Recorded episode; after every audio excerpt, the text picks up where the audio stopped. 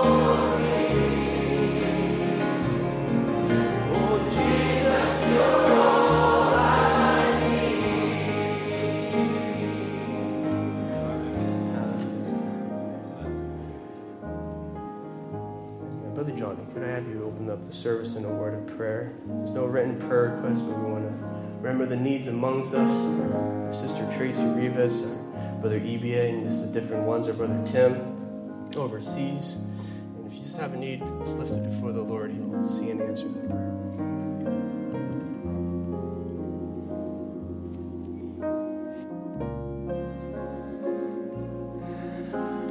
Precious Lord, we come before you tonight, Lord. Father, you've done so much for us, Lord. When we think, Lord, of all that you've given us, Lord, only if you would have just given us yourself, we would have been rich, blessed beyond measure, Lord. But you poured out, given us so much, Lord. You've blessed us. You've been so faithful, Lord healed us when we're sick, Lord. You've provided when we're in need. You've taken care of us, Lord. You've never left us. You've never forsaken us, Lord. You've been a faithful friend, a, a husband, Lord, a provider, a healer, a savior.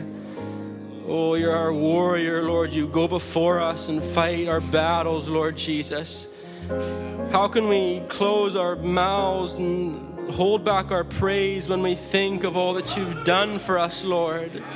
We worship you, Lord. We praise your name. This is the house of praise, and truly we want to lift up our hands and our voices unto you and say that we love you, Lord. We worship you, Lord. We praise your name. We give you the glory and the honor that you are due, Father. You're the greatest, you're the highest. There's none above you, Lord. There's none beside you, Lord. We give you the glory, Lord Jesus. We lift up our voices unto you, Father, the mighty conqueror, the great I am, the great Savior of our souls and healer of our bodies. You're still the same today, yesterday, and forever, Lord. You're still with us, Lord. You're still providing for us, Lord. You're still living and alive in our midst, Lord. And you're here tonight, we believe. You're our healer. We believe you're more than enough for us, Lord. You're our portion, Lord Jesus. We believe, Lord, tonight you can come in a supernatural way, Father. We believe that you can move in every unspoken request. We believe that you can break every chain and shackle of the enemy, Lord. We believe that you can fill every soul that's hungering and thirsting for you. We believe that you're still, Father, in the business of saving souls. I pray that you would just baptize us tonight with your presence, Lord. Baptize us with your love, Lord. Pour it out like a fountain upon us, Lord. We're hungering and thirsting for you, Lord Jesus. Fill our cups, Lord, we pray. Oh, we bless your name, Lord Jesus. We worship you, oh God. You are worthy of it all, Lord Jesus. You are worthy of it all, Lord. Come, Lord Jesus. Speak to our souls. Take your servant, Lord, out, out of the way. Minister through his mortal lips the words of eternal value to our souls, Lord. Change our lives, Lord God. Take us deeper, Lord. Take us higher, Lord Jesus. Change us, we pray, Lord. We stand open before you tonight, Lord. Whatever you would have for us, Lord. Rebu- rebuke, reproof, instruction, Lord. Feed our souls, we pray, Lord.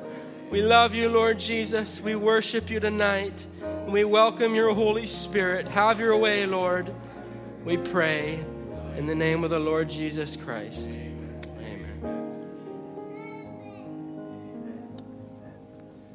You may have your seats this evening. Our brother Andrew has a special for us as he gets ready. This is a quick announcement from Brother Michael. From Brother Michael and the deacons. We are only down to one air conditioning unit.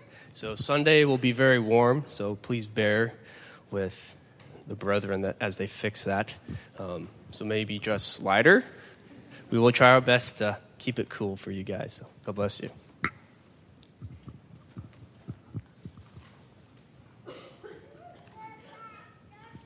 God bless you tonight. Don't let this be a, a special don't need to look at me. I just trust that this song would bless you and that you just enter into the spirit of worship.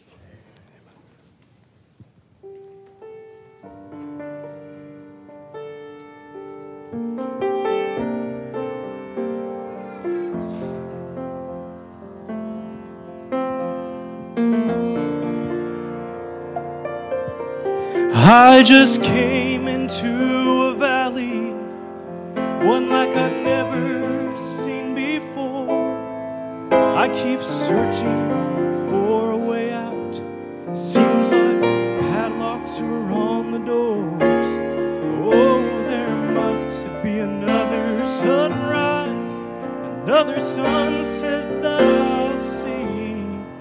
God will make this trial a blessing. That's the love He has for me. God will make this trial a blessing. Though it sends me to my knees, though my tears flow like a river, yet in Him there's sweet relief. There's no need to get.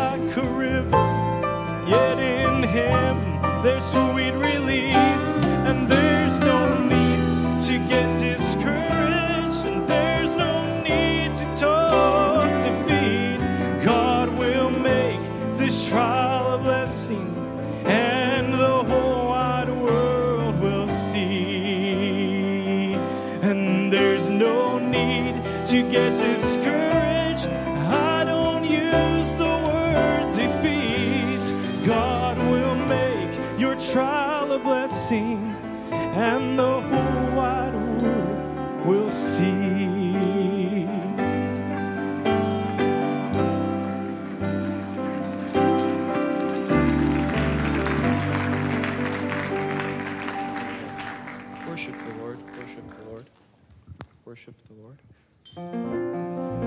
sing this chorus, Worship the Lord, as our brother Jean comes.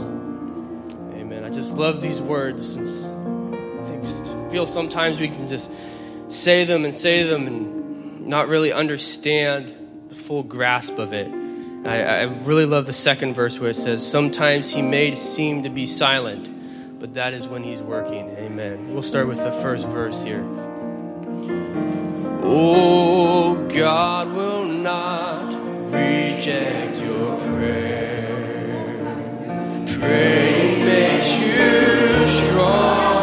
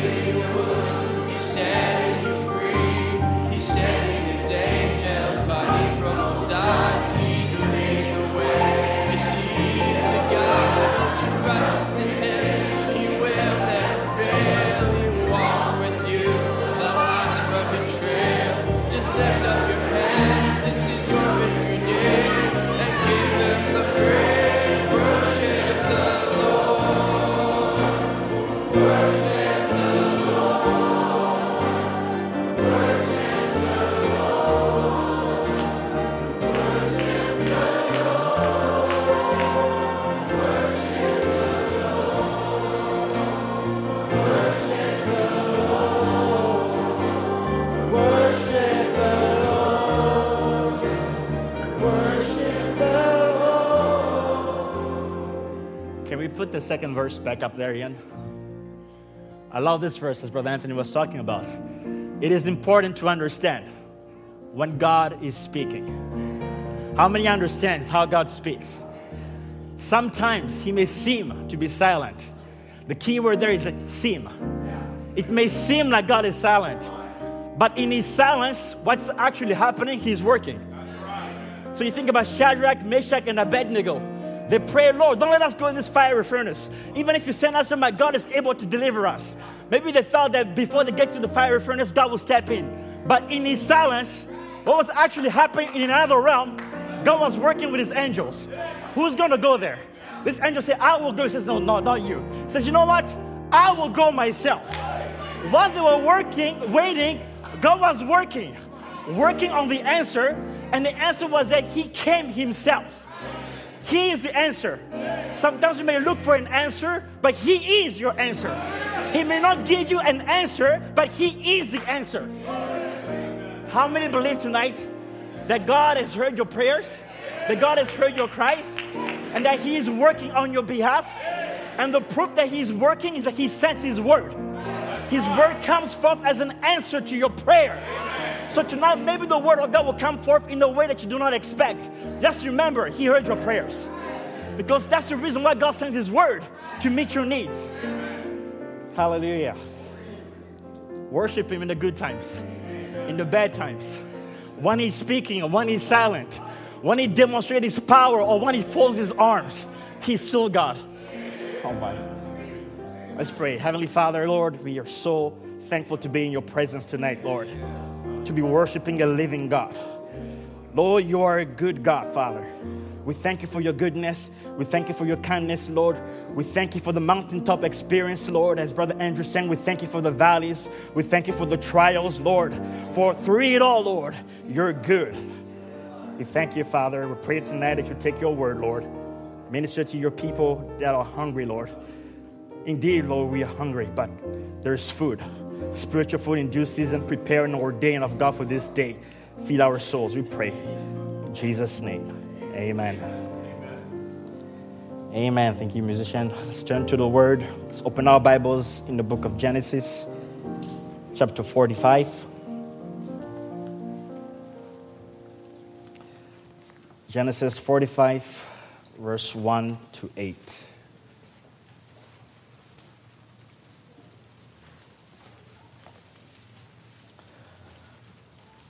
Read.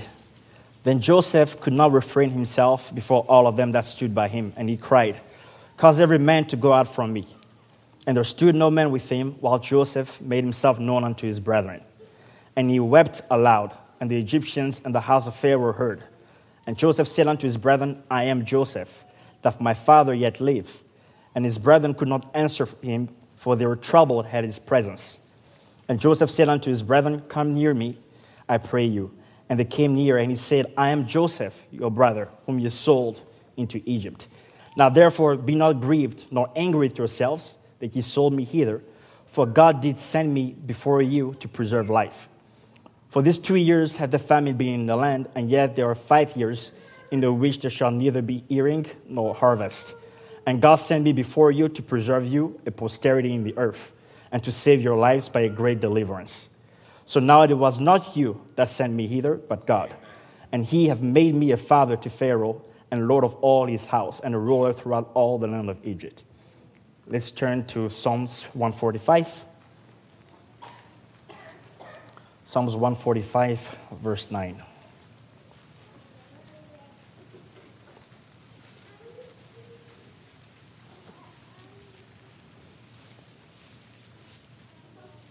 Maybe we can read this verse together.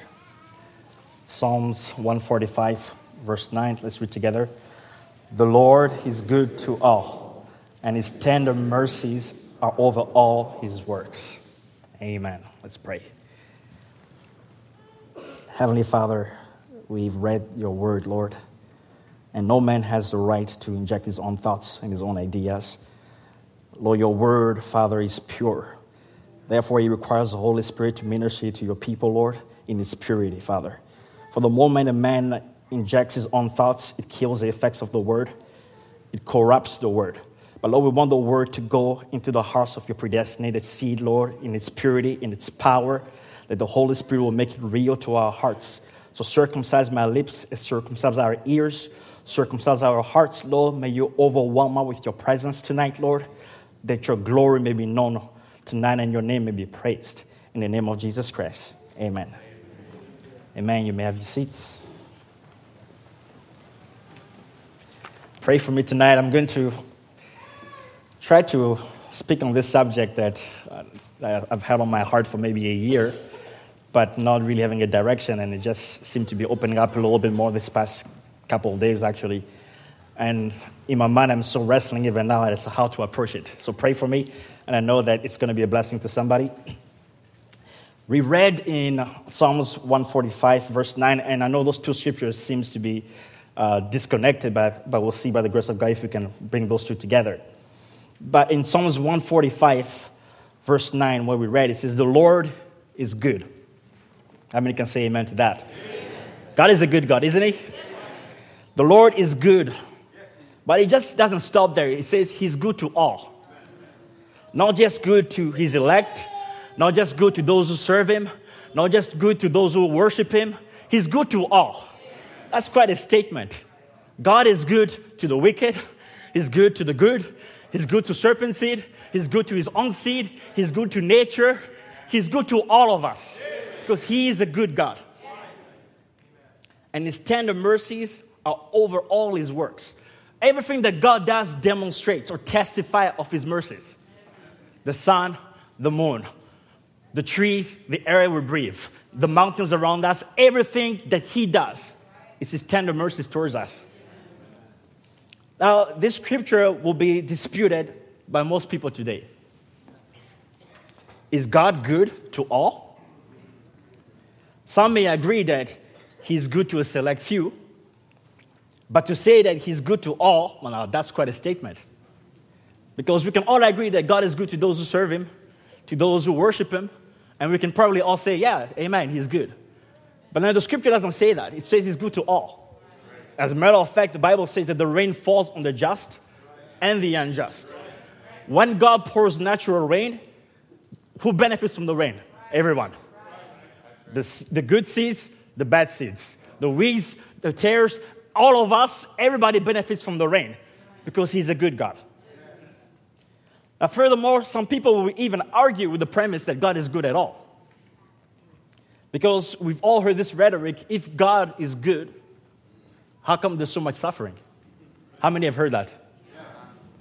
If God is a good God, how come there's innocent people who suffer?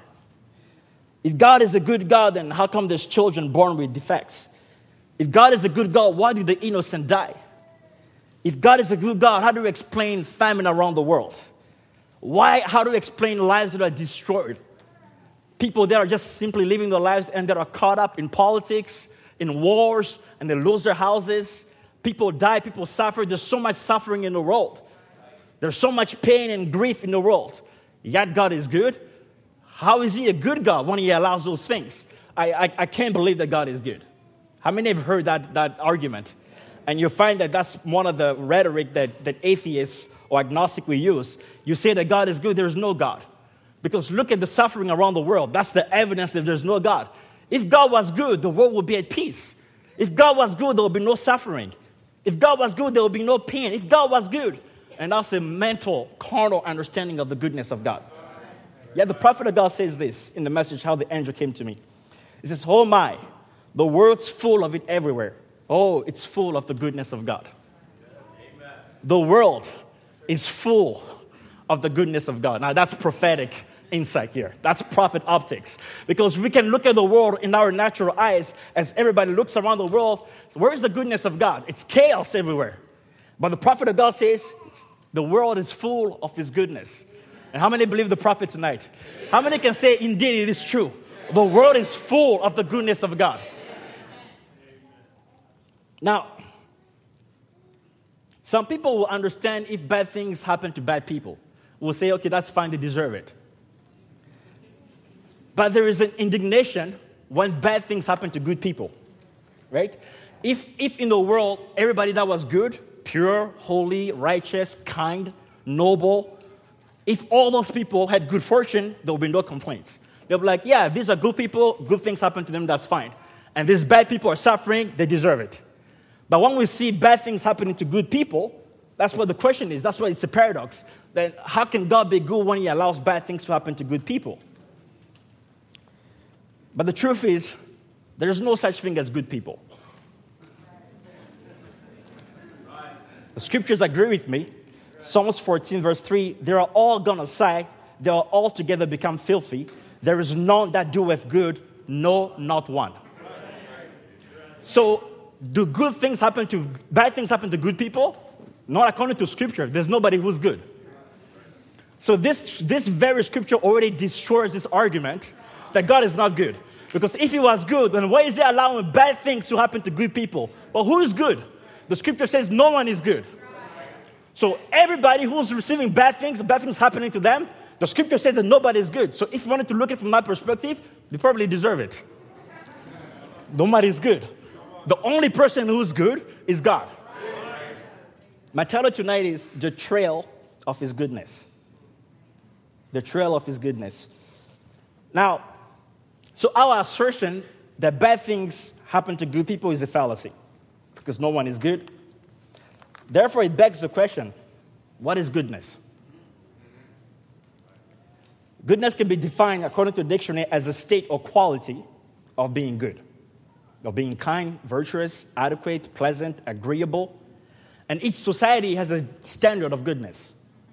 What may seem to be good in North America, for example, is probably may not be good in Latin America or maybe in Europe.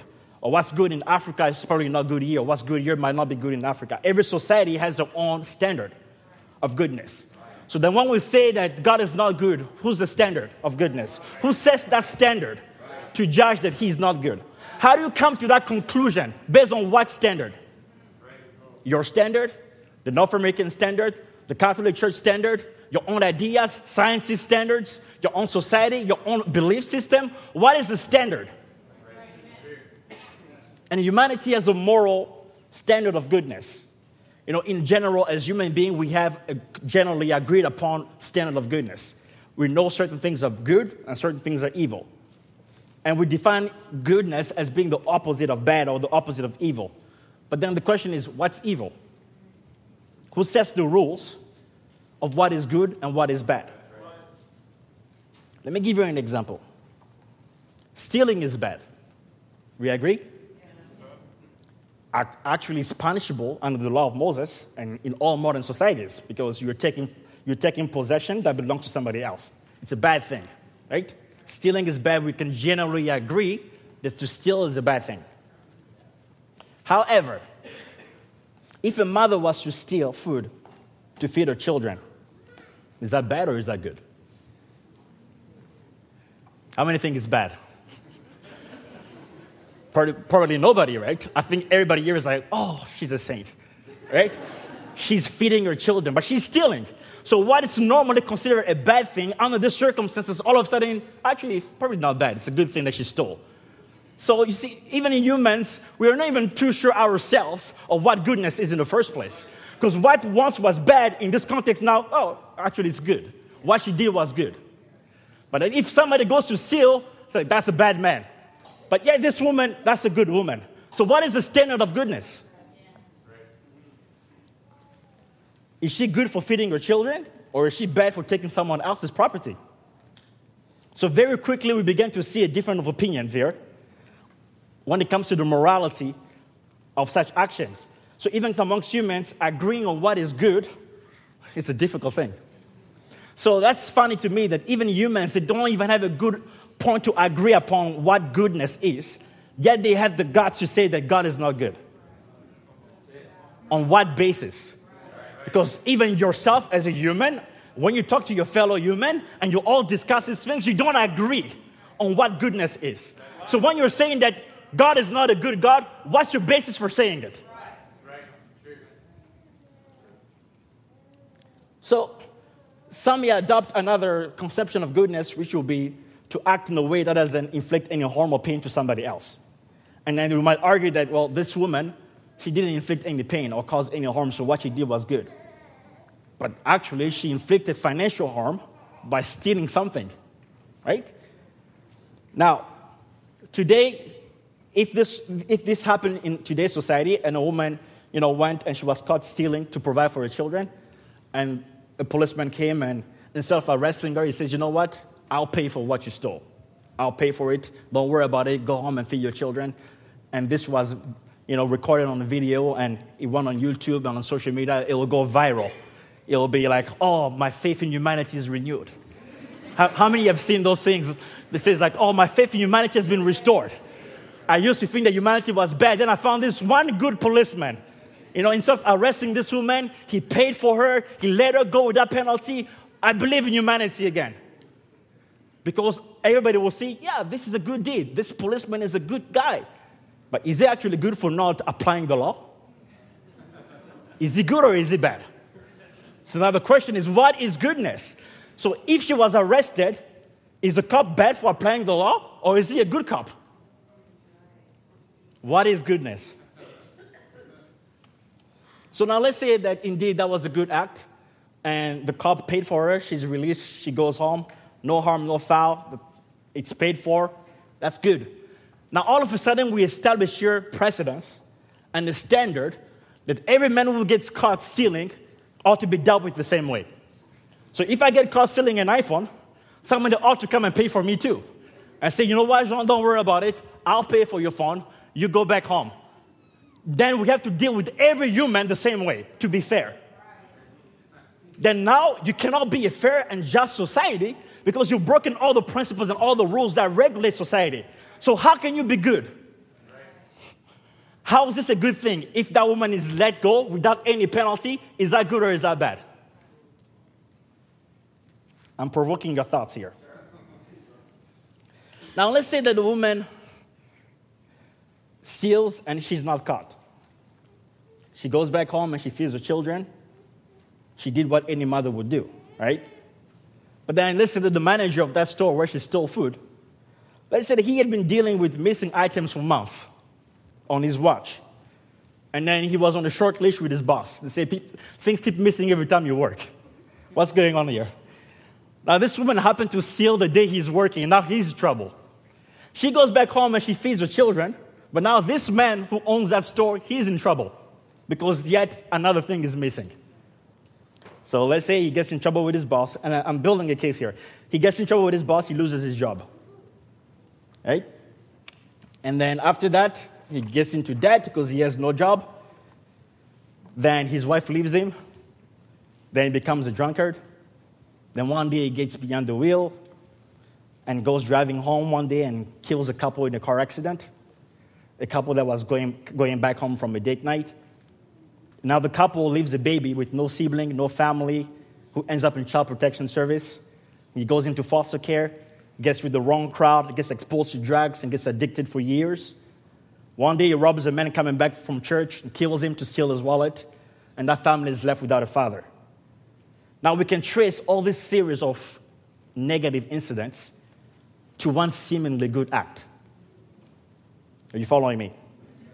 One seemingly good act of, act of goodness, a woman stealing to feed her children. Now, I'm saying this for a point. What may seem good to, good to us, is it actually good? we have a short vision. We can only see this far. We do not see the ramifications. We do not see the implications. We do not see the consequences of what actions we pose that we consider to be good. Now, this woman, what she did may have seemed to be good. And to the majority of humanity, knowing this story that she stole to feed her children, that would be a good deed. But now the consequences of her good deed are bad. Somebody lost his, lost his job, and because of that, lost his wife. Because of that, got drunk. Because of that, got into a car accident. Because of that, killed somebody. And there's a chain of, there's a reaction here of incidents after incidents that originate from a good act. So you see that it's impossible for us to be good. Because now, if I ask you, was this woman a good woman? Now that you know the results of her act, we can all agree, probably not because we see that everything that occurred as a result of a behavior was bad. So, as humans, what is good? How can we be sure that we're good? What may seem to you to be a good act, is it actually good? So, to be good requires the ability to foresee all the consequences for one's action. Therefore, there's only one person who fits this criteria of goodness, and it's God. Only God can be good because only Him can foresee everything that will happen when He does something. That's why the scripture says that even His works are His tender mercies. That's what the Bible says He is good to all. So when God does something, it's good for everyone. This woman was good to her children. She wasn't good to the store owner. She could only be good to her own family. But God, He is good to everyone. He is good to everyone. So to be good requires the ability of knowing all the consequences of one's action. Therefore, God being omniscient, from the beginning knowing the end, He knows exactly what is good. So I propose to you tonight that the standard of goodness is Almighty God. What is good is what God uh, calls good. What God qualifies as good. What God approves of. In other words, everything that God does is good. There's no other goodness than in God.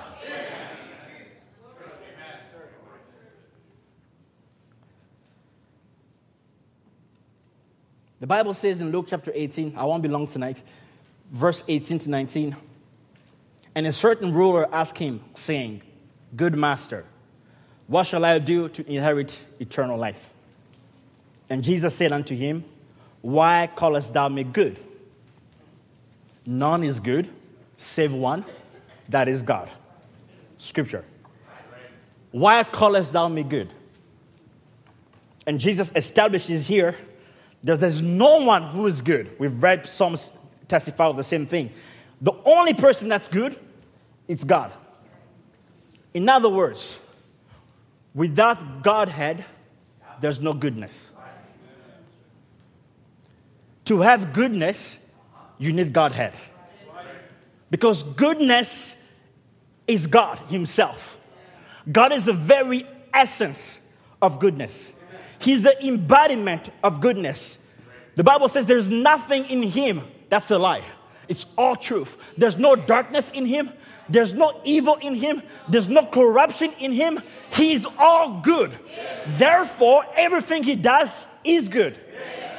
You and I, we don't have the ability to be good because we are corrupt by sin born in sin, shaped in iniquity. We are biased by sin. God has no bias. God is impartial. So Jesus didn't refute the fact that he was a good master, but he asked him, Why callest thou me good? And I believe this is a good question for all of us. We all say God is a good God. But why do you call him good? Why do you call him good? Is it because he provides for your needs? Is it because He gives you life? Why do we call God good? Now, the prophet of God says, Oh, God said so, but I know God is a good God. He won't do that to me. He says, I hear so much of that. God is a good God. Have you heard people say that? God is so good that I don't think a good God will send people to hell just because of the way you dress. It's like, I don't think God is too good that He doesn't really care about your sexual orientation as long as you love Him, right? We hear people have the, those type of arguments. They think that the goodness of God means that He's so nice to them that they can do whatever they want. My brother says God is a good God, but God is a God of judgment. God is a God of holiness, and God is a God of righteousness. God is a God of anger. We'll stand before Him when He's angry. The Bible said so, and His very presence will be a consuming fire. That's right. Don't try to judge God. Now, this is where I want you to pay attention. Don't try to judge God by your own feelings. We got to judge God by His words what he said. Now, when people are saying God is not good or is God, if God was good, what are they judging him based upon? Their own feelings. You cannot judge God's goodness based on how you feel. The standard of the goodness is the word of God.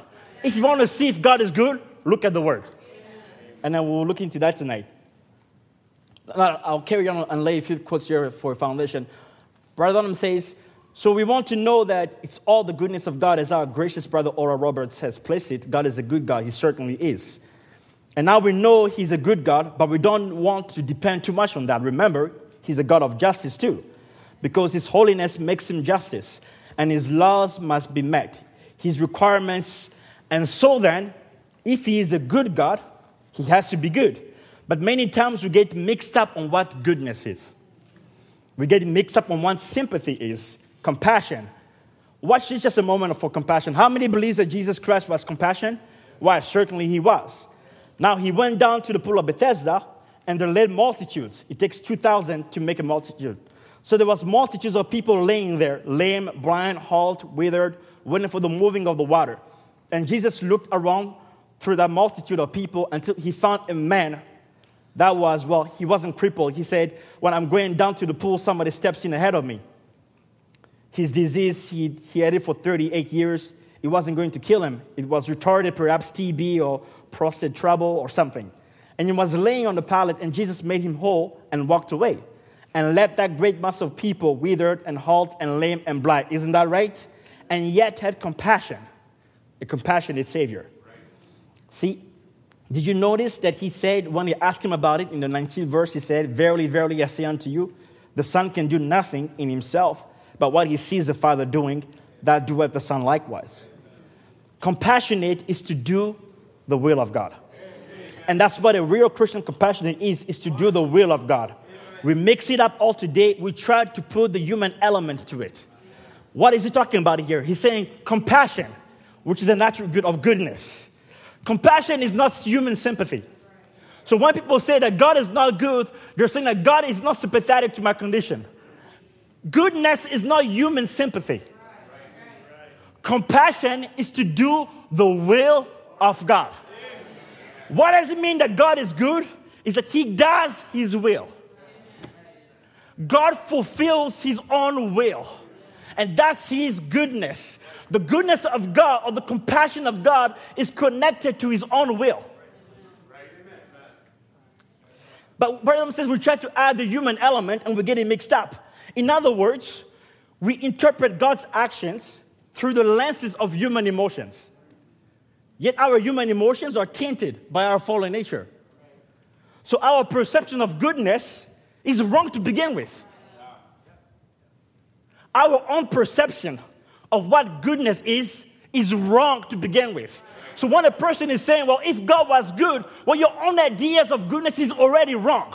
So how can you judge God's goodness? Like in love, we try to use love, God's love, like we do human love. You cannot fall in love with God like you do with your wife. You cannot fall in love with God like you do your husband or your boyfriend or your girlfriend. It's two different loves altogether. We know about this brother team minister on this, on the trap, the, the filial trap, right? But it says here again, he says, we get the human element mixed up with the Christian godly element, and then we just get a mess out of it. So the reason why we get a mess today is because people cannot separate their own human element with God. Now, God is so much far above us that we're just so so little, as Brother Thomas said, just, just a peanut, peanut brain compared to God's intelligence. Yet we can look at God with the audacity and the arrogance to judge Him based on our standard. And that's why it's also difficult to walk with the Lord without the Holy Spirit. Because the Holy Spirit is that Spirit of God that, that bridges the gap from God's mind to your carnal mental mind. And the Spirit of God comes in between as a mediator so that you can understand God. Without the Holy Ghost, you have no understanding of God. That's why you're frustrated, you're confused, you're perplexed, you're upset because you're not born again. But when you receive the Spirit of God, you receive His mind, you begin to see things the way He sees them. You begin to appreciate goodness because you understand what goodness is. So people who say if God was a good God, the first thing you need to do, get the Holy Ghost first. Then we can talk about the goodness of God. Until you're born again, you have no opinion that's valid on the goodness of God. Because you need to see things from His perspective, to have His mind, to be able to understand His thinking.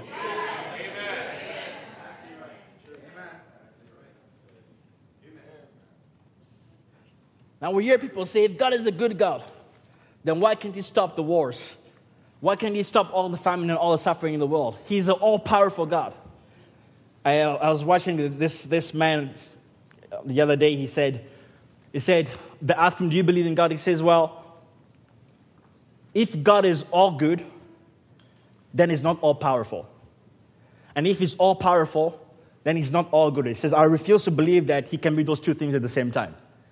And it says, Let me explain to you my reasoning. He says this If God was a good God, and he saw all the suffering in the world and couldn't do anything about it, but yet he was good. I will agree, he's good, but he's not all powerful. But I said, but if he had the power to change everything and yet refuses to change it, then he's all powerful but not all good.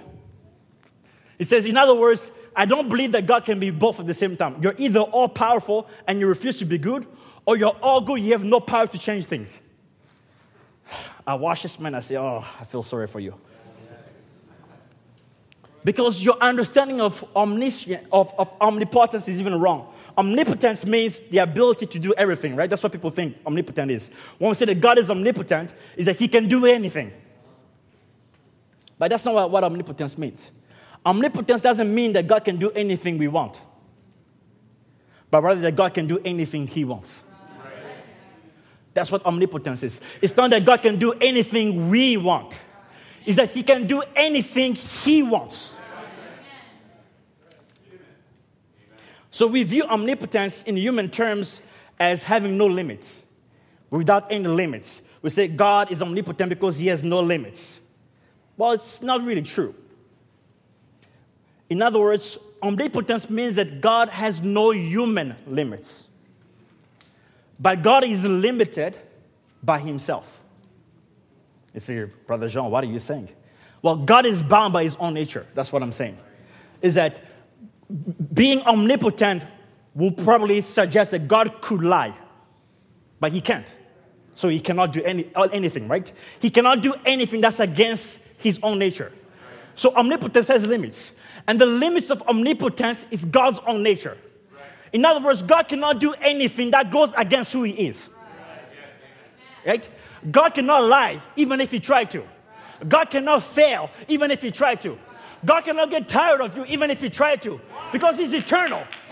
Right? So God is limited by his own nature. So for God to be good according to human standards would require him to alter his own nature. For God to be good the way you and I perceive good will require God to change who he is. Because if God is good, then that means God is also just, as we read the quote. And I'll read another quote to that effect. Brother says that goodness is justice.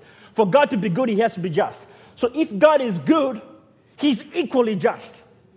He cannot be more good and less just or more just and less good. God doesn't diminish his attributes. If he's good, then he's equally just.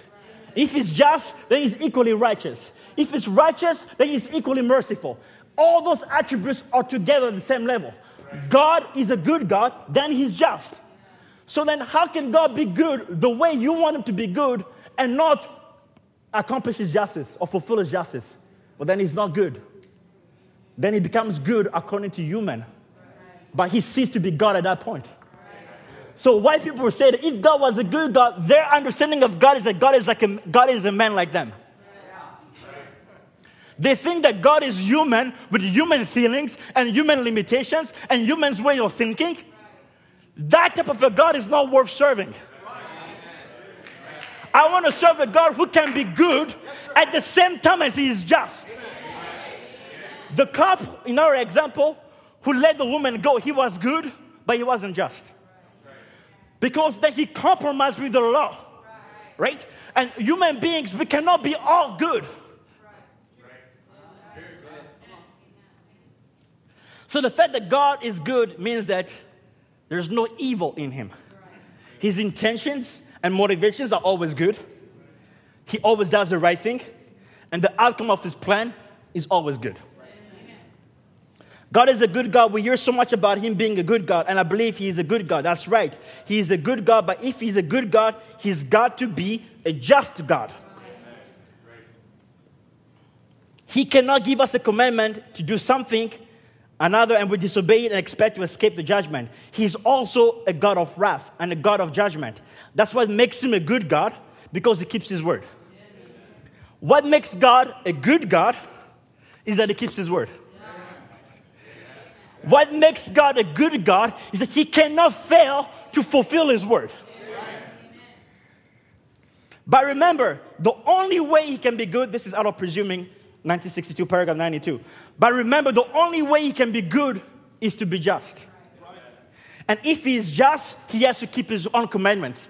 So the goodness of God is directly connected to being just, to being fair, to being equitable. God can only be good if he is just. And to be just means to be righteous. In other words, is to have the ability to do the right thing. Only God can do the right thing. God always does the right thing. When he came to Cain, he says, If you do like your brother, I will accept you. That was the right thing to do. Cain refused to accept God's word, and God put a mark on him, right? That was the right thing to do. Everything that God does is always right. Whether it feels good, it's always right. If you pray for something and God doesn't give it to you, that's the right thing to do. If you want A and God gives you B, that's the right thing to do.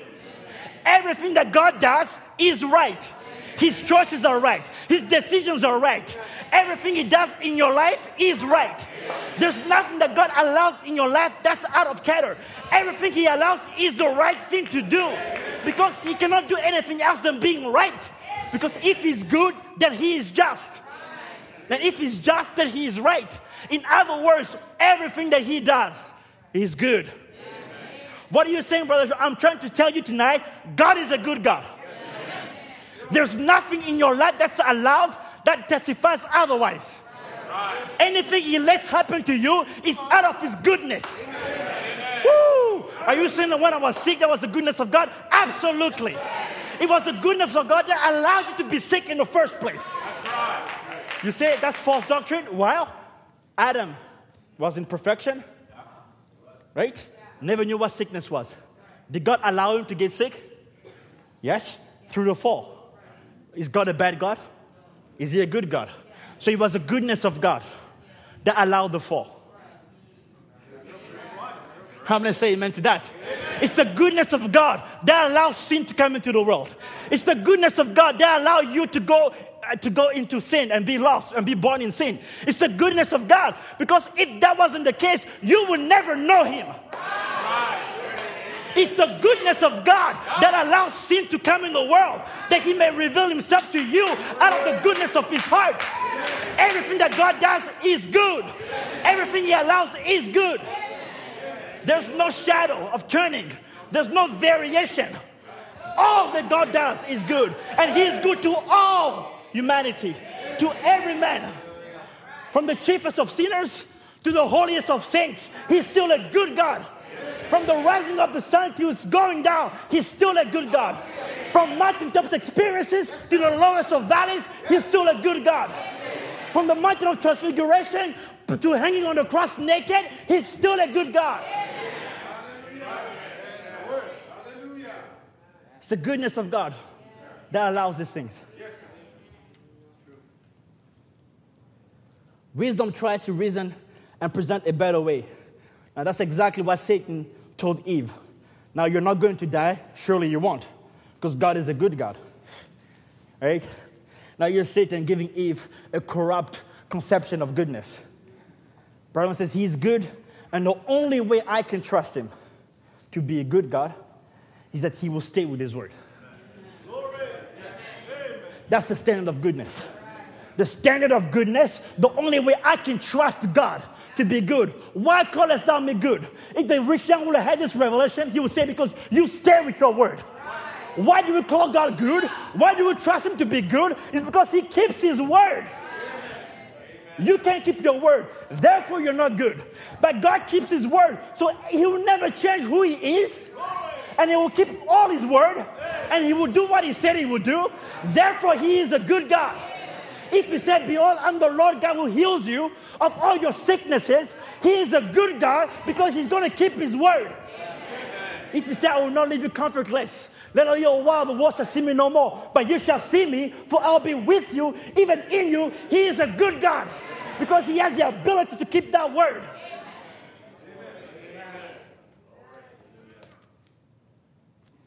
Friends, He's a good God, I'll admit that, but He's a God of justice. He's a God that requires justice. How can He be just and disobey His own law? How can He defile His own holiness, His own holy laws? So, for God to be good the way we want Him to be good requires Him to defile His own nature. Why did He let 6,000 years of suffering? Here's the answer to people who ask these questions. And perils and death and sorrow struck the human race. He could not do nothing else but be that. He's just. and He is a God of anger and a God of justice in His holiness, it behooves Him to be that.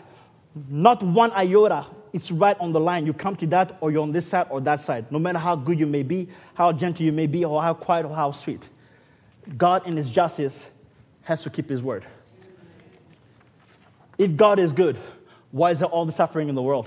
The answer is that all the suffering in the world is because God is good.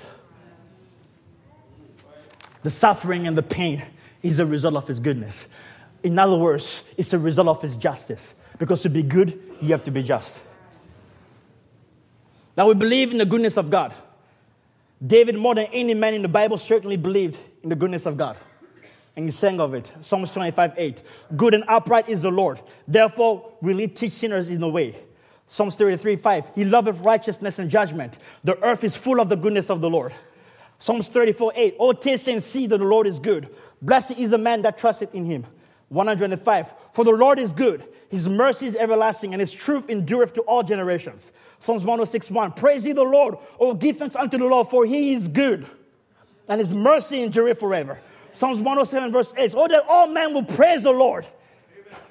Oh, that all men will praise the Lord for his goodness and for his wonderful works to the children of men. Psalms 118, 8, 1. Oh, give thanks unto the Lord, for he is good, because his mercy endureth forever. Psalms 119, 39. Turn away my reproach which I fear, for thy judgments are good. Psalms 119, 68. Thou art good and doest good. Teach me thy statutes. Oh, I love that. You are good, and everything you do is good. Teach me thy statutes. Psalms 119, 71. It is good for me that I have been afflicted. Oh my, that I may learn thy statutes. Here's a revelation called by David. It is good for me that I have been afflicted. Is God a good God? Yes. His afflictions is a sign of his goodness. The trials that he allows in your life is because he is good. The trials are for your own good. And if you're going in the life without trials, you have not tasted the goodness of God yet. Because the proof of God's goodness is that He allows trials in your life that He may teach you your statutes. And you need David's revelation. It is good for me to be afflicted. It's simple to say, Praise the Lord for all the good things in my life. Thank you, Lord, for the blessings. But I want if tonight somebody can lift up his hands and say, Thank you, Lord, for the trials. Thank you, Lord, for the bruising. Thank you, Lord, for the breaking. Thank you, Lord, for the sorrow. Thank you, Lord, for the tears. Praise the Lord for all your goodness.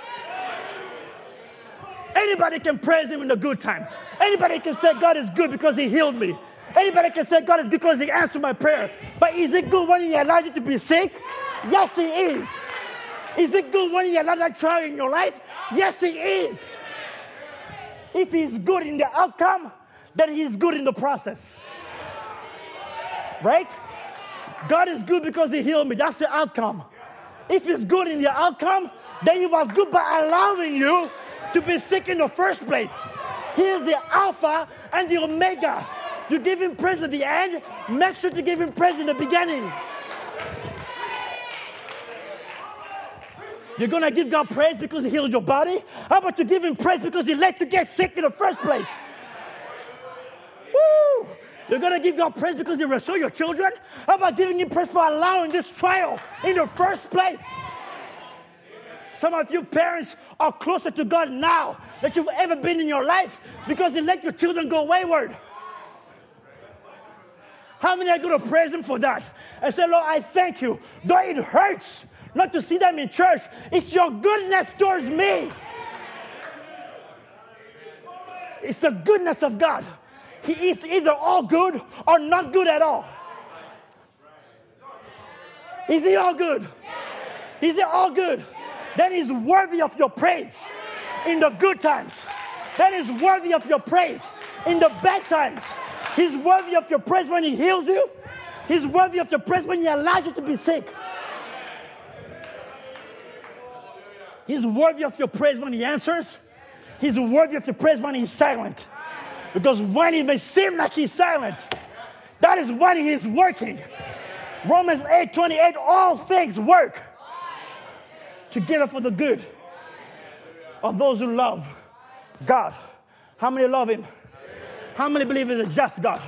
How many believe He's a good God? How many believe He's a righteous God?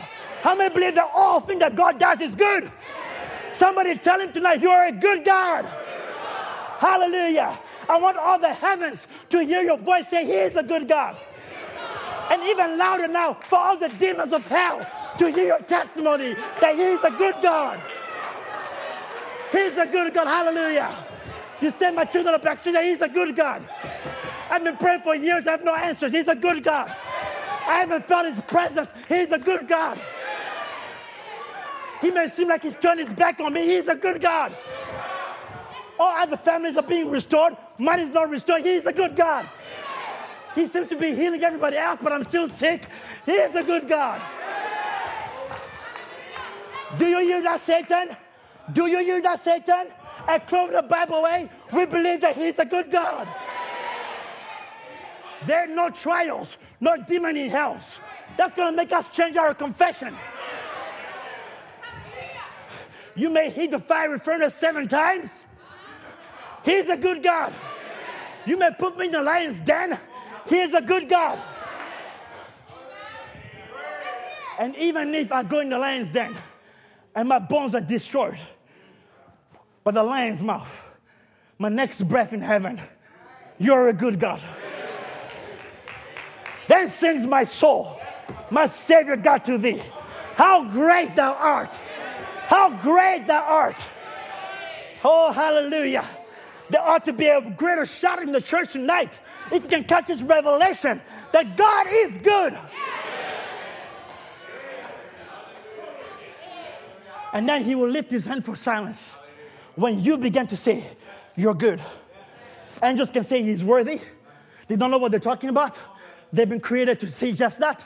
But you, when in the midst of your sorrows, you say, The Lord is my joy. Whoo, angel silent. That's a song that I want to hear. In the depths of your sorrows, when you can lift up your hands and worship Him regardless of how you feel. That's the song that He wants to hear.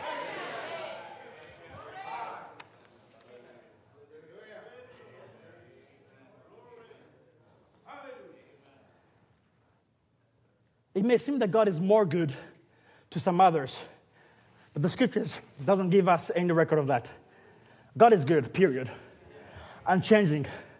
His goodness in giving you life is just as great in giving you the Holy Ghost. You may say that, oh, God is good to them because He healed them when they were sick. But the same God who healed them gave you life. It's the same goodness. The goodness that gave you life, heal them. The goodness that gave you the Holy Ghost, save them, touch them, deliver them. God is all good. Everything He does, He's all good. He's not being more good to somebody else than He's being to you. You say God is only being good to such brother and that sister because she prayed and God answered that prayer. The fact that you're healthy is the goodness of God. You say, I'm sick. Well, the fact that you're still breathing is the goodness of God. You say, Well, I just want to, the fact that God gave you even life in the first place is the goodness of God. Everything that you get to enjoy is His goodness. No man will say, God is not being good to me. God is good to everyone. So everybody has a reason to worship Him. Everybody has a reason to be thankful for. No excuse. Every good gift and every perfect gift is from above and coming down from the Father of lights, with whom there's no variableness, neither shadow of turning. Another translation every good act or giving, every perfect gift is from above, coming down from the Father of lights, with whom there's no variation. Every good God, every good thing given, and every perfect gift is from above. It comes down from the Father of lights, the creator and sustainer of the heavens, in whom there is no variation, no rising or setting or shadow cast by his turning, or he's perfect and never changes. My. This scripture means that what is means that there's no variation and no shadow of turning. It means that where you find God in the thousand years, that's where he is. He stays where he is. He doesn't change who he is. He remains. So because he remains, there's no variation, no shadow. Because he's the father of lights, he doesn't move. He doesn't change. I can trust a God like that. He's unchanging. Therefore, I can trust in his goodness to keep his word because he doesn't change. I'm running out of time. Now, Romans 8 28. And we know that all things work together for good to them that love God, to them who are the called according to his purpose. We may not understand it, we may not agree with it, it may at times seem detestable. For example, the Jews going through the Holocaust, but God's word is true. The Jews either had no Holocaust and they stayed in Europe and never see the resurrection, never see the Messiah, or go through the Holocaust and be forced back into the land to see the Messiah. What is goodness? Now, this is where I wanted to go. I have about 15 minutes left. Our Heavenly Father, we're grateful indeed for this grand privilege of assembling ourselves together on this lovely Sabbath evening to worship Thee and to give Thee thanks and praise for all that You've done for us. We look back down the trail of our life, we can see the many things that Your kindness has granted to us. Your hand of mercy in time of trouble, and we thank Thee for it. What is it saying? We look back down the trail of our life, and we can see the many things that Your kindness or Your goodness has granted us. In other words, our lives leave a trail. And when we look down the trail of our life, alongside the trail of our life, we find another trail. It's the trail of His goodness. It may not appear to be such when you're going through it. It's only when you look back that you can see the trail. When you are in it, you don't see it. But when you look back, you can look back and see the trail of your life. And alongside the trail of your life is the trail of His goodness. And you can say, He was good to me there. He was good to me there. He was good to me there. He was good to me yesterday. He was good to me 2,000 years ago. He was good to me five years ago. He was good to me 10 minutes ago. When you look back, all you see is the trail of His goodness.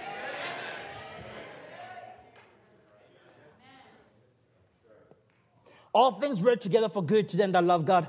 And many times, maybe the lash of His correction is laying upon us. We wonder how that it could be working for the good. But after it's all over, here's the key. After it's all over, then we look back and we praise Him for it. Because we realize that He knew what He was doing. So let me tell you this don't wait to get to the end and look back. I say, while you're going through it, praise Him anyhow, worship Him anyhow, trust in Him anyhow. Eventually, you will come to the point where you look back. But don't wait till you get there to say, Oh, God, you were good. Anybody can look back and see the goodness of God. But to see the goodness of God while you're in it.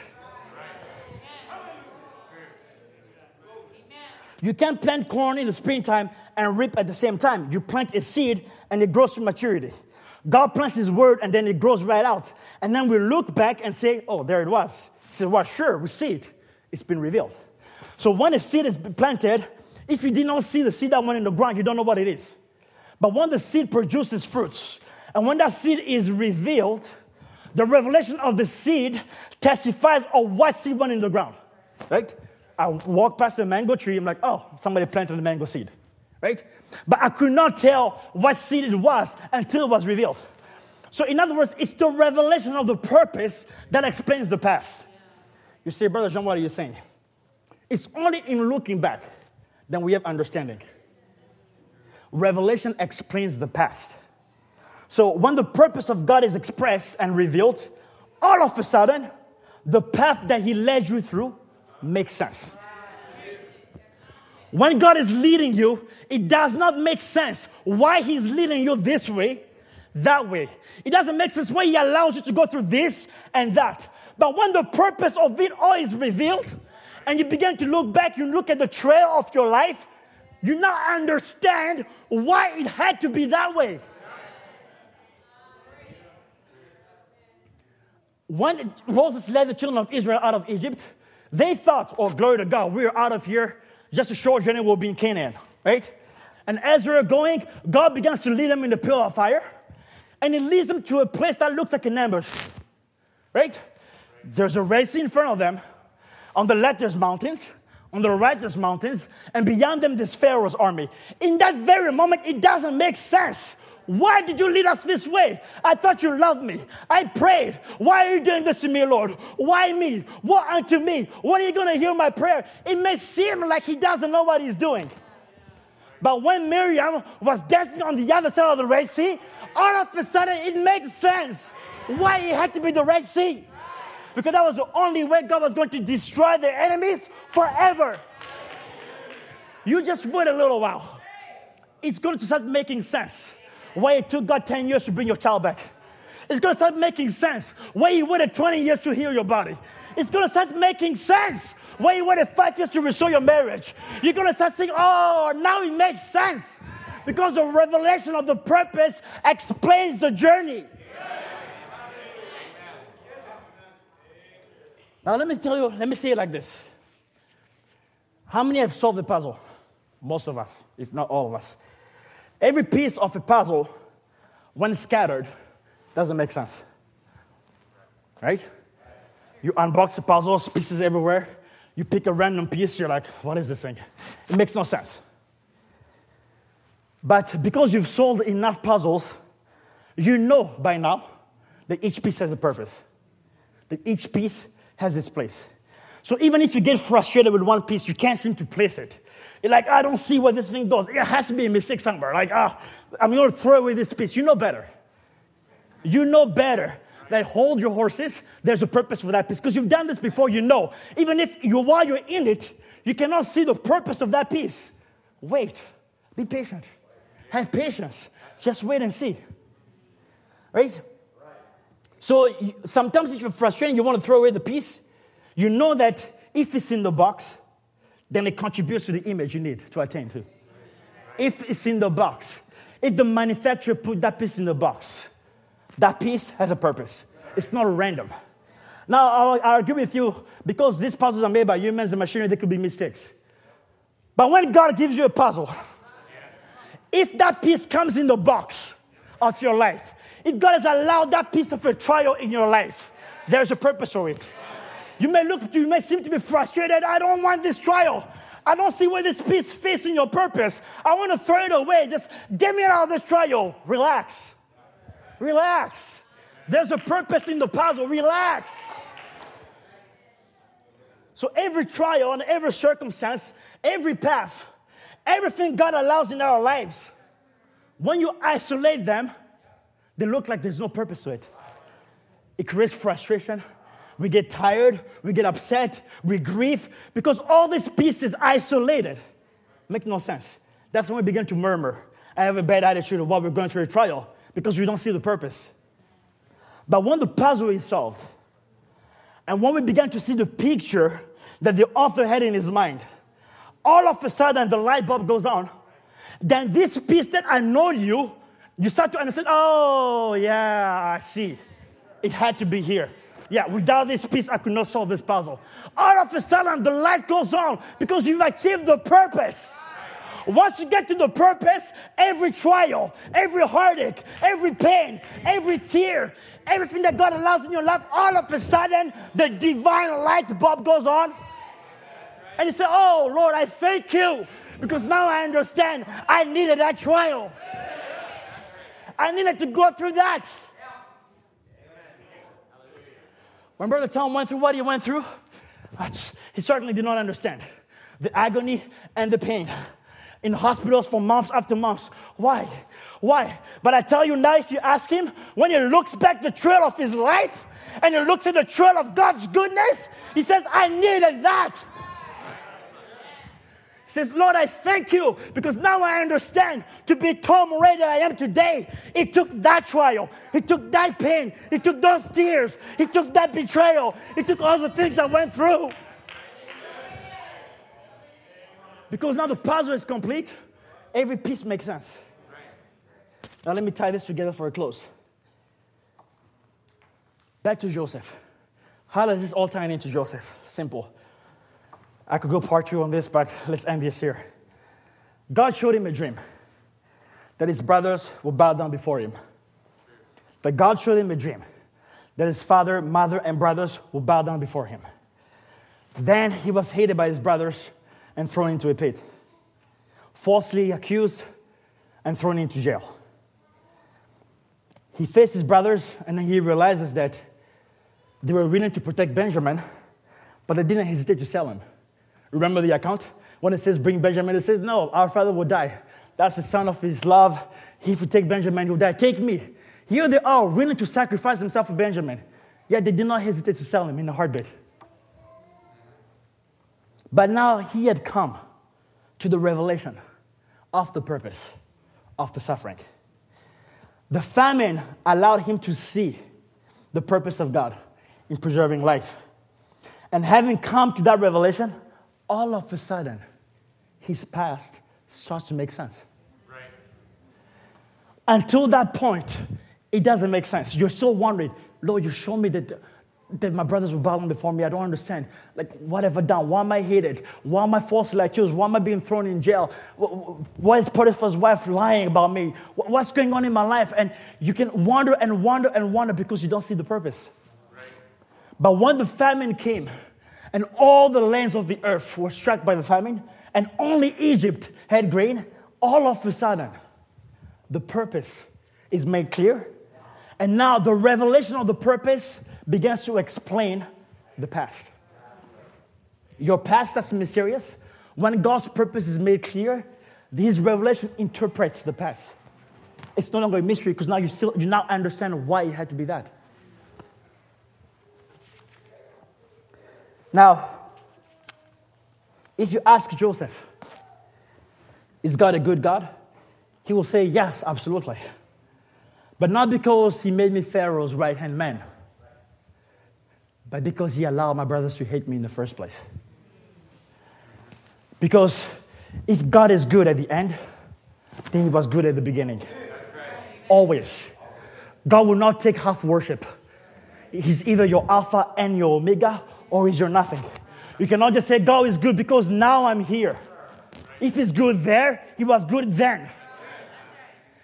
Joseph didn't say He's a good God because now I'm the most powerful man on the face of the earth. God's goodness or the trail of his goodness could be traced back to his brothers hating him in the first place. Because if his brothers did not hate him, he would never become Pharaoh's right hand man.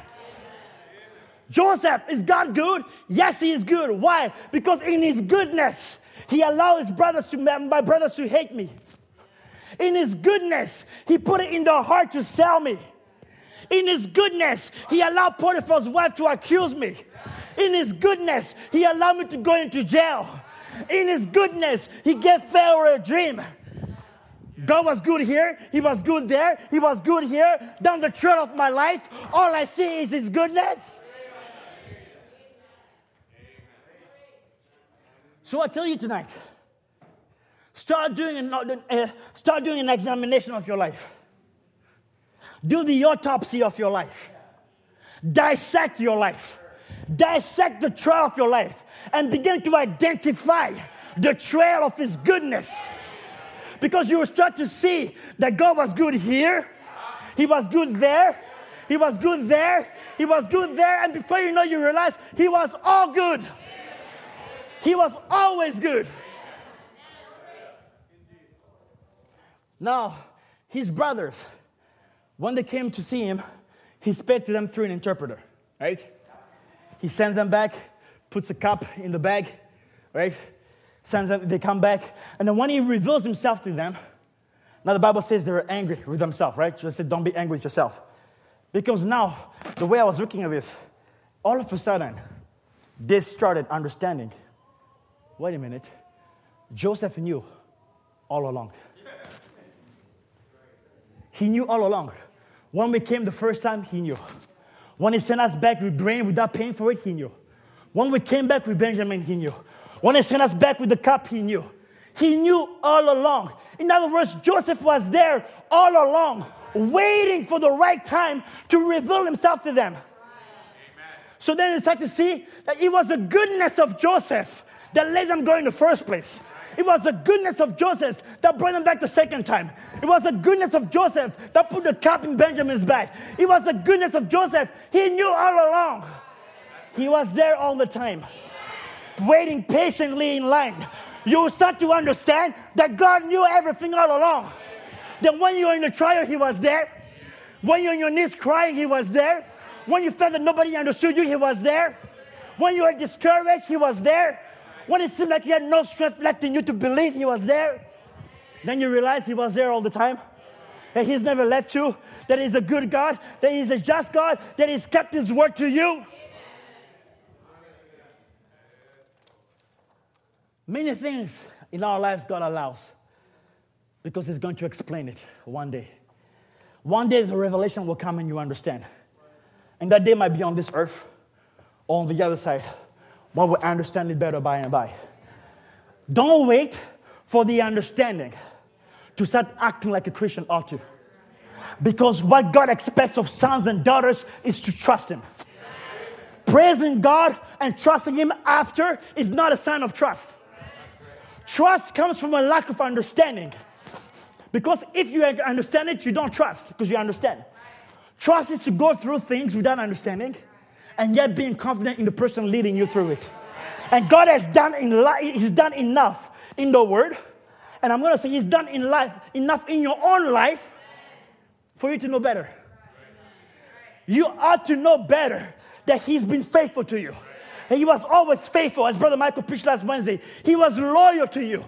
He's a loyal God. He is a good God. He's a just God. Trust in Him, for He will never fail. He will walk with you along left ragged trail. Just lift up your hands, right? And give Him the praise. Worship the Lord. Worship the Lord, not only in the good times, not when the revelation stretching you understand. See, before Joseph could have thought that my brothers did this to me, they did this to me, I'm going to get them Monday. But when revelation struck him, he says, You didn't send me here. As we read, verse 7, you didn't send me here. God sent me here. See, Joseph attributed everything that happened in his life to the goodness of God. It is the goodness of God that allowed everything to happen to Joseph. I'll say this the devil gets no credit for what God allows in your life. Zero credit. Zero, zero credit. The devil did this to me. The devil did this to me. The devil wouldn't do anything to you except the goodness of God allowed it in the first place. So when you're going through something, instead of saying, Oh God, the devil did this to me, how about you lift up your hands and say, I thank you, Father, for in your goodness, you let me go through my deepest despair. I don't have time. I'm going to close. Brother Branham goes more into this. He says, the, the Shadrach, Meshach, and Abednego, he says, it was at the highest or the height of the trial, the darkest hour that God gives a revelation. God knows what he's doing. He knows what he's doing. Brother Branham talks about losing his wife, losing his daughter. He says, he says, that stumbled me. I didn't understand why God would ever allow that. But it says, then I realized there was too much Branham in me that he had to squeeze it out of me. Now, you want to be like Jesus, right? How many want to be like him? Now, it's simple to me that if I want to be like God, the person who can help me become like God is God Himself because He knows Himself, He knows who He is. So, how do I, in my own humanity, know what it takes to become like Him? I don't know, but He knows. So, if you want to be like Him, allow Him to do what is necessary to make you like him because he knows who he is and he knows what it's going to take to be more like him. And if you still don't resemble him, allow him to have his way in your life, to do whatever he sees fit to change you into the image of himself.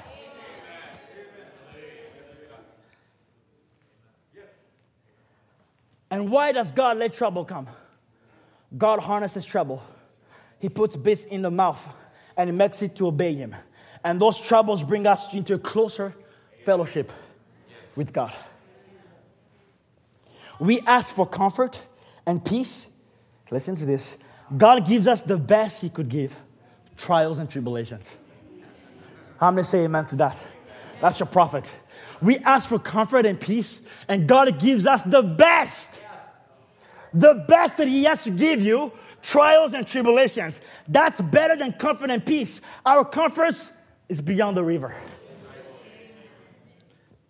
It wasn't until the Hebrew children was forced into the fiery furnace on one of the most outstanding trials that they seen one like the Son of God standing among them. Their troubles Their troubles produced the Son of God. Oh my goodness. Their troubles produced the Son of God. It was when they went into the depths of the trial, when they went into the fiery furnace in one of their most outstanding trials. It was in Samson's outstanding trials that in his trial, it produced the greatest deliverance Israel has ever seen. It's in your most outstanding trials that it produces the Son of God. Your trials bring him on the scene.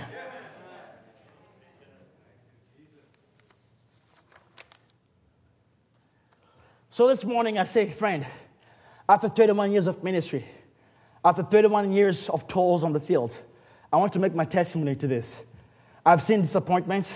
I've seen the time I've asked for things and cried for things. How many can relate to that? And begged for things and failed to get them. Right? Now, as a parent, now I'm understanding something. Saying yes is easy, but saying no is a proof of love. You say, what do you mean? Well, if my son is crying because he wants something, it's easy to give it to him. But I'm not doing him any good by giving him everything he cries for. Saying no, though it's harder on me, is for his best, for his good. It's better for him. It's easy for God to say yes. But when God says no, know that that's the expression of his love. Because it'll be easy for him to give you what you want, and you'll be happy. God loves me. I pray, He gives this to me. He answers all my prayers. I want this, I get it. I cry for this, I get it. Oh, God is such a good God. That is not love. Love is to say no. Even though it hurts him to say no, because he wants to see you happy. But he knows that what he has in store for you, the character He's working through you, the purpose that he has for your life is better for you. Therefore, he says no. So when you beg and cry for things and you don't get it, it's the goodness of God. It says, I'll just patiently wait upon God and I know that He works it just exactly right. He does it just exactly right. He does the right thing. When I lost my baby, my little Sharon, that stumbled me. How can that be for the good? How can it be for the good? And months later, when I see her standing there in all the beauty of a young girl speaking to me, standing by the side of that old wagon broken down, there I know that if she, she would live, she might have turned out wrong. God had to take her while she was tender and sweet. I know I'll see her again. I shall see her. I know it's beyond any shadow of a doubt. I think of my wife for 22 years old, taken just merely a girl, a little mother there. When the papers give a headline, a young mother, reverend, just dies. Oh my, my heart bled. But today I know it was all working for my good. Another life had to be ground and twisted and squeezed to get what in it was. There was too much bread in there that had to be squeezed out before God could make himself known. So now, just like Joseph, who had to reign, there was still too much of Joseph in Joseph. That God had to let him go through the trials to mold his character. Not only was it for his good, but it was for the good of his own family. What the prophet of God went through, not only was it for his good, it was for our good. God let him go through such trials, such heartache, such pain to mold a character of a faithful messenger that will be so faithful to the word that he will bring the message of your day and that message will grip your heart and call you out. It's the goodness of God to you that he took his wife. It's the goodness of God to you that he took his baby girl. It was the goodness of God to you that Brother Branham went through all the suffering he went through. It's the goodness of God through you that your pastor went through what he went through. It's the goodness of God to you. What you understand or not, everything that God does is for your good. Here's somebody suffering and going through heartache and turmoil and pain for my good. He may not understand it, but it's for my good. You may not understand it, but it's for your good. And we say, Lord, how thankful I am that you did whatever was necessary to mold a messenger that I may hear the message of my day and be called out by it. It took pain and heartache to bring the quality of the word that you so love. Play a tape, press play, and hear the prophet say, Oh God, thank you for William Branham. Thank you for sending the message by my day. It took pain heartache, trials down the trail of his life, it was the goodness of God to you. You praise Him for that, and also praise Him for the goodness of God in your life. They're disguised as trials and suffering, but it's the goodness of God. I must say, few things that may shock you, but it's the goodness of God that allows somebody to lose their job when they're praying for a job. It's the goodness of God that allows EBA to go through what it's going. You say, Jean, it's the goodness of God. Jonas, it's the goodness of God that allowed you to go through what you went through. Wasn't it? It's the goodness of God. You say, well, I would rather not go through what I went through. No, because of what you went through, you're so much closer to Him now. Victor, wasn't it the goodness of God when your baby boy James was born and the doctor said he has a heart condition, flying in a helicopter down Seattle?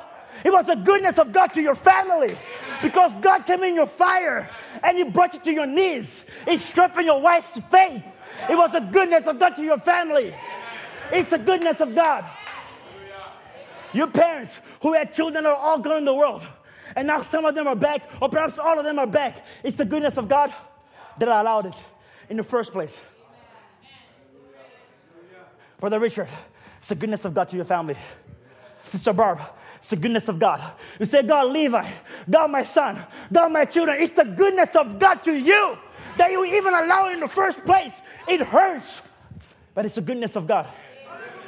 Because when the purpose of it is made known, and when you look back down the trail of your life, all you will see is the trail of His goodness. You say, God was good to me, that He allowed my children to go through this, that He may bring me here. Oh, I so appreciate Brother Gilbert. I don't know if he's here, I don't see him. But there he is. Well, on the Monday of the prayer meeting, he said, I've been praying for my children, and I, and I began to think, Lord, perhaps I'm the one who needs prayer. What brings a man to that revelation? The goodness of God. It's the goodness of God that will let him go through the thing to say, You're praying for your children, praying for your children, but maybe pray for yourself because I'm going to deal with you. I'm going to mold you. There's more out of you than I require. And when I squeeze the juice out of you, it's going to be for the good of all your children. But it's the goodness of God that allows man to go through that to come to that understanding. God is good. How many will lift up their hands and stand to your feet and say, Jean, God is a good God. I believe with all my heart, He's a good God. There's no heights, no depths, no trials, no wars, no weapons, nothing that will make me change my confession that He is a good God. I may not see it clearly now, but I praise Him regardless. I may, be in a, I may not be in a mountaintop experience, but I praise Him regardless because God is good. Only God can be good. His ways are good. His ways are just. Every decision He makes is good. All He allows in your life is good. Everything God does is good. As Brother Tom will say, who said it's bad? It's all good. It's either you trust Him or you don't. How many trust Him? How many want to praise Him tonight? How many want to worship Him tonight and say, Lord, I thank you for the suffering. I thank you for the financial trials. I thank you that I have nothing to provide for my family, that I may look for a job that God is not giving me anything. I trust in you and know it's for my good. I'm not a spoiled brat of Laodicea who can only praise God when everything goes well. I don't have the wrong attitude and murmur and murmur and murmur and complain and complain and complain. I'll say, starting tonight, turn your complaints into praise. Turn your murmurs into a testimony and praise Him for what He's yet to do because you trust Him regardless. We ought to be a church who trusts in Him. Do you trust Him? When you pray for the sick and they're not healed, do you still trust Him? When you call on Him and He doesn't seem to show up, do you still trust Him? When you say, Lord, I just need a word from you and He's silent, do you still trust Him? To let things happen in the church that you don't understand. Do you still trust Him? Put your trust in the Lord. Don't put your trust in man. And do not lean on your own understanding. Andrew, can you sing that song again? I was going to call a different song tonight, but I thought this was so appropriate for tonight. The trials that we go through, simply the goodness of God. It's the goodness of God And I hope and I trust with all my heart that God can take His word beyond what I was able to, to, to transmit and convey to you. Let Him make Him so real to your heart and let a deep peace settle within your soul. Not a temporary peace for tonight, but forever. That you will now understand that as you walk and your life is leaving a trail, so is God leaving a trail. And it's a trail of His goodness. And one day you will look back and understand. But you don't need for the understanding before you conduct yourself like a mature Christian ought to. Go ahead. Maybe put the words on the screen. If you know the song, please join in.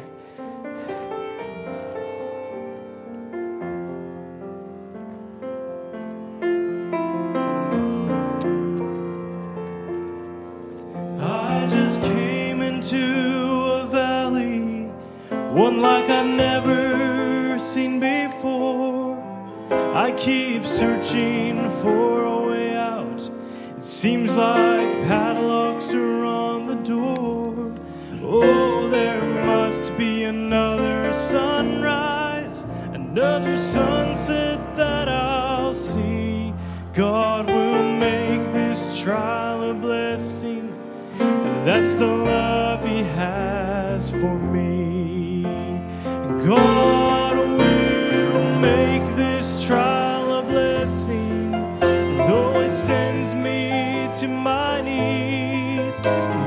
tears flow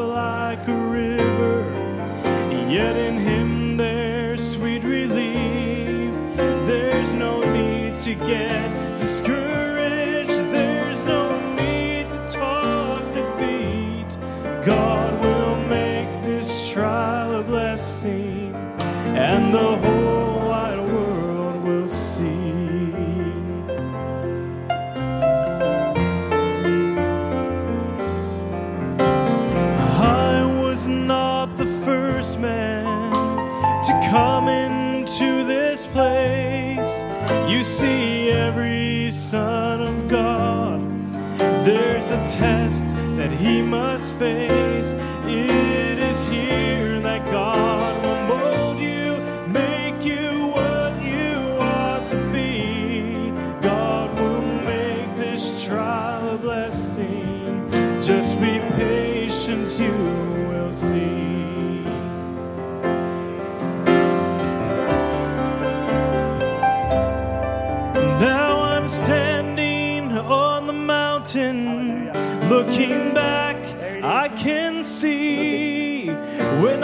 In that lowest valley, His great strong hand was leading me. Oh, it's good to see the sunshine and to taste sweet victory.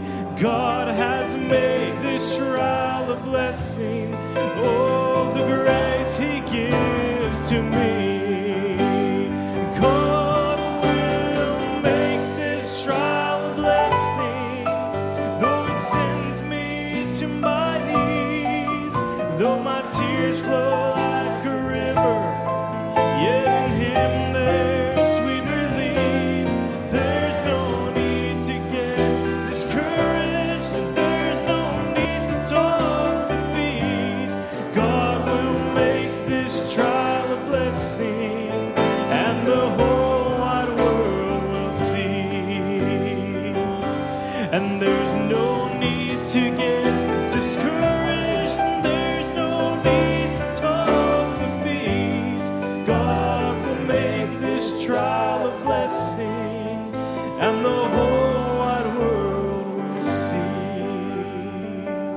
Need to be discouraged.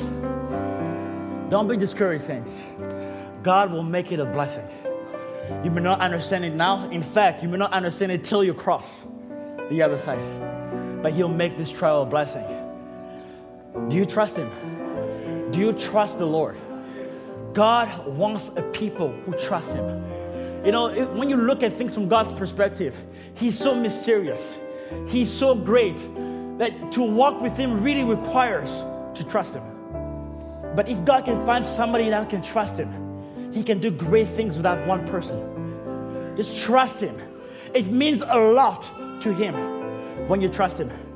As a matter of fact, when you don't trust Him, Brother Brown says it's an insult to Him to not trust Him? Because you're questioning His character. You're questioning His morality. He is the very embodiment of goodness. How can you not trust Him?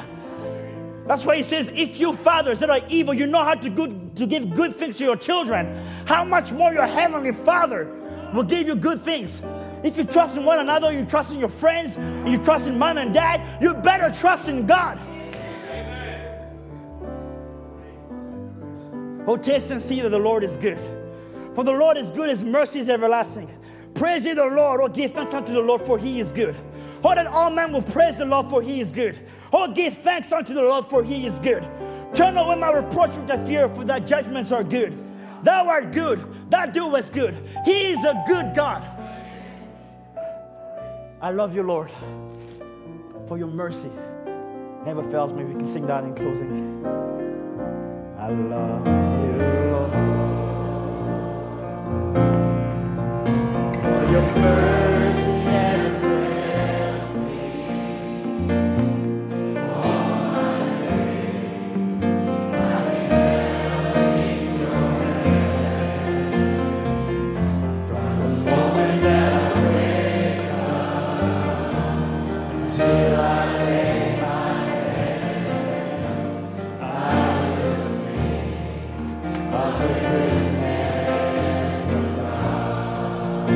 The trust your life, all your life,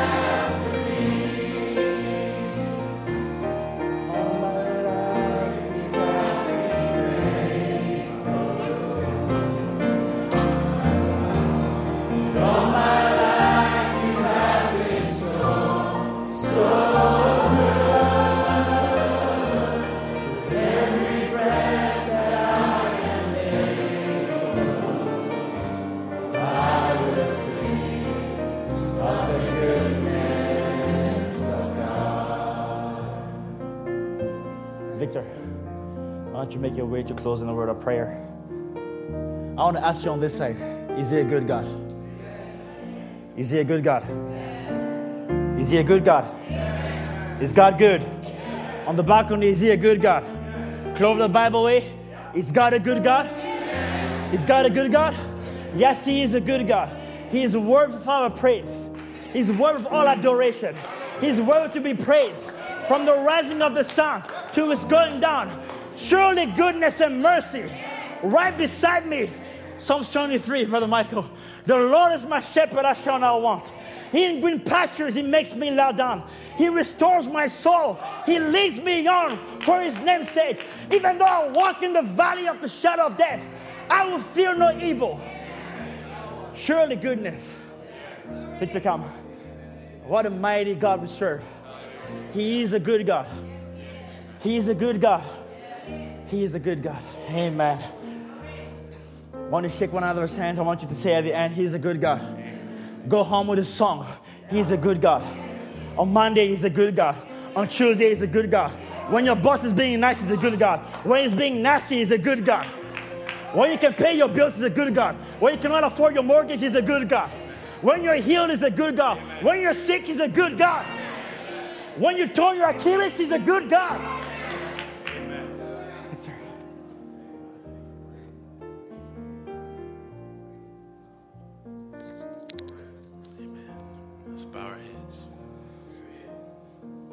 Heavenly Father, we come before you tonight, Lord Jesus. Lord, as Brother John has ministered, Father, we look back over our lives and we can only see the trail of your goodness, Father. And so, Father, we this service will be amiss, Father, if we didn't stop in this moment, Lord, to give you praise. And Father, not praise, Father, just because you've given us things or blessed us, or but Father, praise because you stand by your word. Praise because you are God and God alone. So, Father, we lift up your name tonight, Lord, the name that is above every name. Lord, and we give you praise for all that you have done from the beginning of time. Lord, from Genesis, Lord, down to Revelations, you've been true. You've never failed, oh God. And Father, we can look at you and who you are and what you've made yourself real to us, Lord, and know that you will never fail, oh God. Lord, in the midst of the storm, we give you praise. In the midst of the wind, we give you praise, Father. In the middle of the fire, we give you praise, Father. In the monsoon, we give you praise, Father. Lord Jesus, in the midst of darkness, we give you praise. And Father, we all we see is light because you are light, oh God. So we thank you for the word tonight, Lord, and ministering to our souls. Lord, for it's the word striking the word, the seed that's within us, Lord. And we thank you that you fed our souls tonight. We give you praise, Lord. May we take these things which you've heard now, Lord. Lord Jesus, not just a mountaintop, but Father, when we step out, Lord, bombarded by the enemy, Father, may we remember that you are good and your mercy endureth forever, Lord. So, Lord, let this word now that we've heard carry us forward, Lord. Lead us now, Lord, as we step out from this service, Lord, that bless us and strengthen us. We thank you, Lord, for all that you've done. Father, I feel a tug in my heart, Lord, that husband to wife, uh, husband to wife, Lord, mother to daughter, Lord, child, Lord, brother to brothers, let's just lay hands upon one another. Lord, your prophet will stand at the end of the service and say, Don't pray for yourself, pray for the person your hand is upon. Dear Lord, we come, Lord, as our brother Jean has ministered, Father, as a family. Lord, we can look through this room and see the mighty hand of God upon the lives, Lord, upon our brothers and our sisters. Lord, we can look into the lives of others and see that it was a mighty hand of Jehovah. Lord, we pray, oh God, that you would lead us, Lord, as a family, as a church in unity, Father. Lord God, you've been so good to us, Father. But Lord Jesus, ahead of us, Father, are battles and fierce enemies, oh God, we must fight. Lord, give us strength tonight, Lord Jesus, by your word. Lord, as we pray for our brothers and our sisters, Father, may the power of the Holy Ghost be loosed upon us, Lord. Those that are unsaved, may you save them, Lord. Those that are weak in faith, may you strengthen them, Lord. Those, oh God, that need touch, will you touch them, Lord Jesus? We send the Holy Ghost after every lost son and daughter of God. Lord, we lay hands upon fathers and mothers, Lord, that are crying out for their children. Lord, we send the Holy Ghost tonight, Father. We lay hands upon those that are sick or have loved ones that are sick. Lord, would you touch them tonight, Father? Lord, we're binding together by the bonds of love. And your promise that love is the greatest force that's been given to humanity, Father. Lord, you cannot break that bond of love. The enemy cannot break that bond of love, Father. So, Lord, we united tonight in bonds of love and prayer. As your spirit moves across this building tonight, may you meet every need in divine presence, Father. Every sickness, every unspoken request, as our brother Johnny prayed, every need that your word has gone forth. Lord, may we accept it tonight. Accept our healing, accept our deliverance, accept every promise of God that's been made to us, Father. Lord, we pray for one another, Jesus.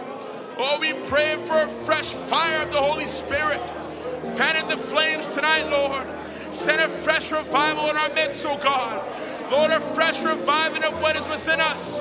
Move in our church in a mighty way. Move upon our children. Move upon our young people. Move upon our mothers and our fathers. Oh, Spirit of God. Great Spirit of God. Move in our midst, oh God. Lord, we thank you for what you've done in the past. But Lord, we're not just satisfied with what happened yesterday. We want a fresh move, a fresh experience, a fresh touch of the supernatural, Lord. Move in our midst, oh God, tonight, Father. As your spirit is brooding tonight, Father. Move in our homes, move in our lives, move in our schools, move in our workplaces, Lord. Wherever we find ourselves, oh Spirit of God, go before us, Lord. Keep us in the way. Lord Jesus, that we can look back and know that it was the tender hand of Jehovah. Lord, we give you praise tonight and thank you for all that you've done. You would be so merciful to come by our way tonight, Lord. You will come, Lord, by our way, Lord. Come by us, Lord, insignificant people. Nothing, Lord, special in ourselves, but you would come and minister to us tonight. It's your goodness, Lord. Lord, that you would place a thought upon a brother, Lord, for months and months and not allow it to be ministered until this time. It's your goodness, Father. You would allow us to go through troubles and trials and bombardments of the enemy, Father. To know, Lord Jesus, that we just love you more. It's the goodness of God, Father. Lord, you would tug upon our heart, allow Abraham, Lord, to get saved outside of a camp. Give his heart to you, Lord Jesus, outside of a chapel. Lord, not even in the tent, but Lord, he stepped out and you tugged on his heart. You deal with Johnny, Lord, inside of his room. Lord, you deal with Jean, Lord, in SFU, oh God. You deal with the Tom Ray, Lord, from a child desiring to be a preacher, Lord, and deal with his heart, bring him to a house. It's your goodness, Father. However, you decide to speak and deal with our hearts, it's your goodness, Lord, and we thank you for it. And we can't help but give you praise for it to love within our hearts that's projecting forth to you, our Father. Lord, we love you with all of our hearts. We thank you for this service tonight. In the precious name of the Lord, we say this. In Jesus' name, amen.